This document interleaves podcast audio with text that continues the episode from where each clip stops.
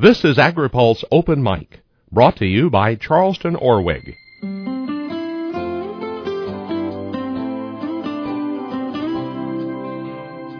They love you, they love you not. They love you, they love you not. They love you, they love you not. Sometimes how others view your business can be confusing and unfair. Charleston Orwig can help you better understand and protect your name.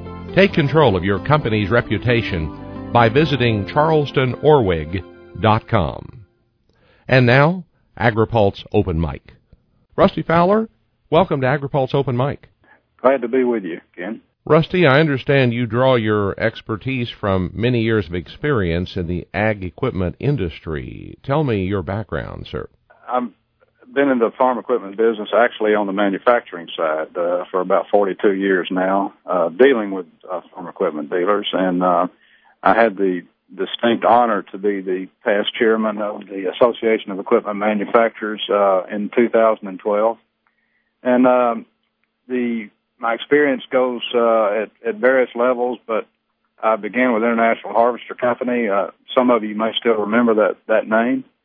Uh, but I actually came with the Krone Company where I am today in 1987, and we've been selling hay and forage equipment. That's our specialty line, uh, traditional hay and forage tools, as well as uh, highly specialized machines for custom harvesters and your large farming organizations, and that's pretty much our business these days. Our headquarters are in Memphis, Tennessee. Uh, we have another office in for the West Coast in uh, Reno, Nevada. And you are originally from what state? Well, originally from Texas, uh, but I'm been in the South and Alabama and Tennessee uh, for most of the rest of my life. Rusty, is the uh, current change in legislation in Washington and the potential for the new farm bill favorable to the agricultural equipment industry in this country? Yeah, you know, and there's a lot of parts of that industry. Uh, you got the livestock folks and the row crop folks, cash crops. Uh, you've got a, a lot of varying interest, and in some cases, interests that don't match each other. And I, I never really have tried to figure out what is the best thing to do, but what I'm disappointed in is that we had this farm bill, uh, came to the point where we needed the farm bill, and after all the the arguing and the fussing and the bickering, we wound up with nothing more than an extension. And I, I, I just think that's very wrong because the Farm Bill is boilerplate legislation that this country needs, uh, a long-term farm bill so our farmers can plan and for the long term and also have a safety net under them when they need it. And Ken, that's my concern, uh, more than anything else. Rusty, how is U.S. tax policy affecting the buyers of farm machinery today? Uh, let me just give that to you from the standpoint of what I'm what I hear. Uh, one of the things that our association has been trying to do is to get a five-year depreciation schedule on farm equipment. Uh, we've got a seven-year construction equipment has had five years for some time, and we need to be in the same boat. Uh, we have had that on a temporary basis, but we still don't have it on a permanent basis uh, people were my farmers that I talked to were talking to me about this uh, estate tax, uh, the possibility that the threshold was going to drop down to a million dollars, and they were sweating it. They were absolutely sweating it, and I, I, I was really aggravated that they waited so long to act on it. Uh, but I was glad to see what they did in the end to raising that threshold to five million. Um, so that's what I'm hearing. I, and as far as in the business side of it, you know, the uh, the expiration of the temporary payroll tax. You know, I haven't. I just have not heard any chatter about that at all uh, uh, from my employees or from other uh, uh, executives. So these things that are going on now, I'll go back to what I said basically about the farm bill. Don't carry us down to the last doggone minute uh, to pass these things when you have all this time in front of you to do that and to plan for it because that's the way we have to plan. We have to plan well in advance. So taxes fall right in that same category, Ken. Tell me about uh, your cost of regulation as it's imposed upon you. I'm sure these Tier 4 engines now are a part of that. When you have to change to meet regulation, do you pass that cost on, and is it substantial to the end buyer? Uh, the answer to that is yes to both questions. The, the Tier 4 has been a thing that the industry has been working for for a long time. Uh, in 2004, EPA did a study. Uh, you can read it on their website, and it, it, it indicates that they projected the cost increase on these machines as a result of the final Tier 4 would be somewhere between 1 and 3 percent. Uh, we're at the point now where we're, we're able to see what the true cost of a Tier 4 engine is.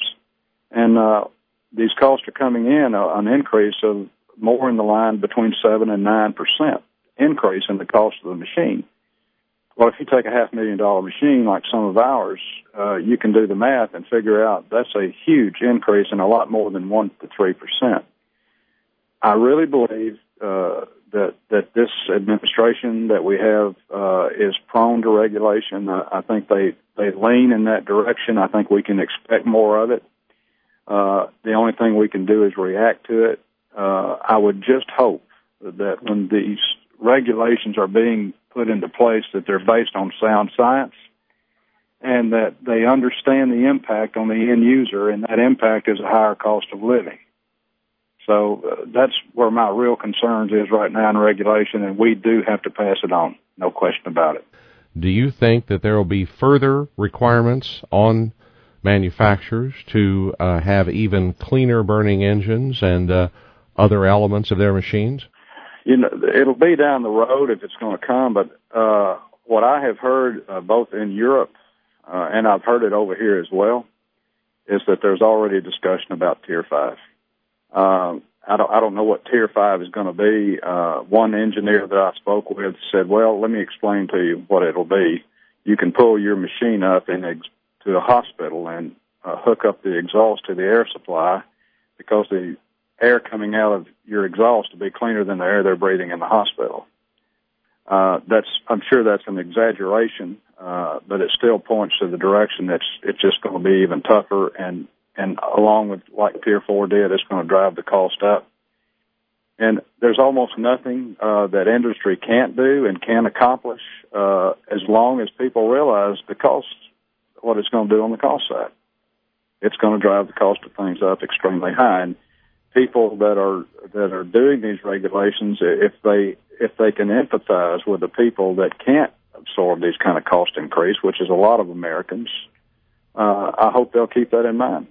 Saying all this, let's turn back to the overall business that you're in on selling equipment. How has your year been going in uh, 2012 and into 2013 as far as sales? Uh, very surprising, as a matter of fact. Uh, with the time I've been in the business, uh, when it stays good for a long time, you're always waiting for the shoe to fall and trying to stay ahead of the curve when it starts uh, trending downward. And I thought that would have already happened, uh, but there is still a lot of strength in the market out there. Our our order banks from our dealers uh, shows a lot of confidence in the market. So right now we are saying things are very favorable, uh, even if it had been just flat or even with last year, it would have been good. But we are already seeing increases over last year's business. Mr. Fowler, what message would you like to give to those people who are legislating and regulating in Washington as it affects the Association of Equipment Manufacturers and those people who produce the equipment that we use in agriculture across this country? You know, let, let me answer that as much as a, as an American citizen, as a businessman. I, I think it's there's a lot of misconception or uh, in in our legislative uh, bodies. Uh, it's a real strength in leadership to be able to reach out to people uh, that don't agree with you and and find common ground. Uh, that strength is perceived in in our government, um, in our legislators, as uh, being a weakness. And then the for a person to hold his ground on from an extreme position and not be able to see beyond his own nose uh, is actually a weakness, and in our legislators, it, it, it's perceived as a strength. And I think this is a real problem that we have uh, today, and, and I would like to see them correct that and see some of these uh, true statesmen step forward and, and find common ground between these two parties, especially on boilerplate issues like the Farm Bill and like the Highway Bill. because if you I bless Debbie Stabenow and, and Frank Lucas and and uh, Mr. Peterson from Minnesota. I mean, those folks stepped forward and did what they were supposed to do in trying to lead this government in a progressive way, and they got their knees cut out from under them by the extremes of both parties. And this has got to stop happening. The, uh, the extreme position is not the right position to govern from. So I'd like to see them be able to come together on things that are important and throw the emotional issues into another category and do all their battle on the emotional issues, but give us sound legislation on boilerplate issues. That's that's what I would tell the legislators from this end. Rusty Fowler, thank you very much for speaking to us on AgriPulse Open Mic. Thank you very much for the opportunity. I appreciate it. That's AgriPulse Open Mic for this week, brought to you by Charleston Orwig. Take control of your company's reputation by visiting charlestonorwig.com. I'm Ken Root.